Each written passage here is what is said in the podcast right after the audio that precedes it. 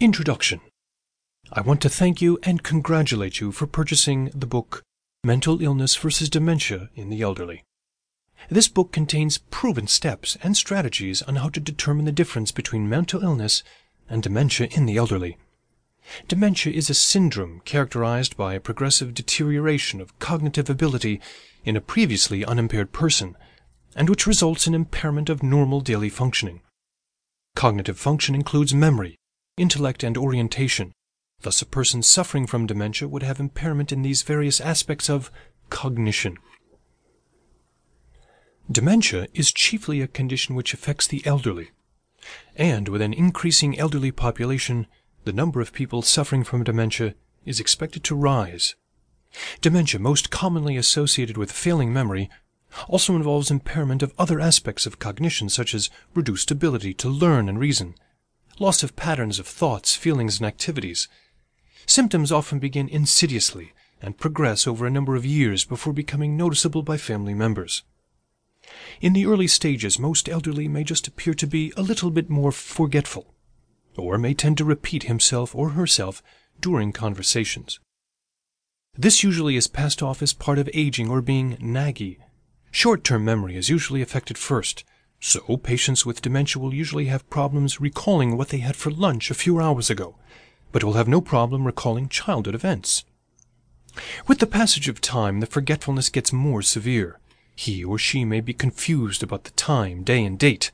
The decline in intellect may interfere with speech and thinking, so he or she may have difficulty understanding speech. There may be personal neglect. Other problems may also set in, such as bowel and urinary incontinence, their behavior becoming odd, getting lost, and not being able to find the way home. Dementia is also frequently associated with other psychological problems. Depression affects as many as twenty to thirty percent, and about twenty percent more have anxiety. Psychotic symptoms such as delusions and hallucinations may also affect sufferers of dementia. In the very late stages of dementia, the patient loses the ability to recognize even family members, is unable to express himself or herself, becomes incontinent, and requires maximal assistance with all aspects of daily living, such as feeding, bathing, changing clothes, and toileting. Unlike dementia, the issue of mental health and the elderly is particularly serious, owing to the fact that suicide seems to play the major role of all other conditions. Mental illness generally is more prevalent in the elderly than in the rest of the population, but this figure can hardly be surprising. Far too many elderly people live on their own. They no longer can nor wish to work. They have to watch relatives and friends of their own age die off, leaving them more and more isolated. Nevertheless, we've all heard it said many times that you should plan for retirement. People tend to leave their jobs and careers behind them as though a great weight has been lifted from their shoulders.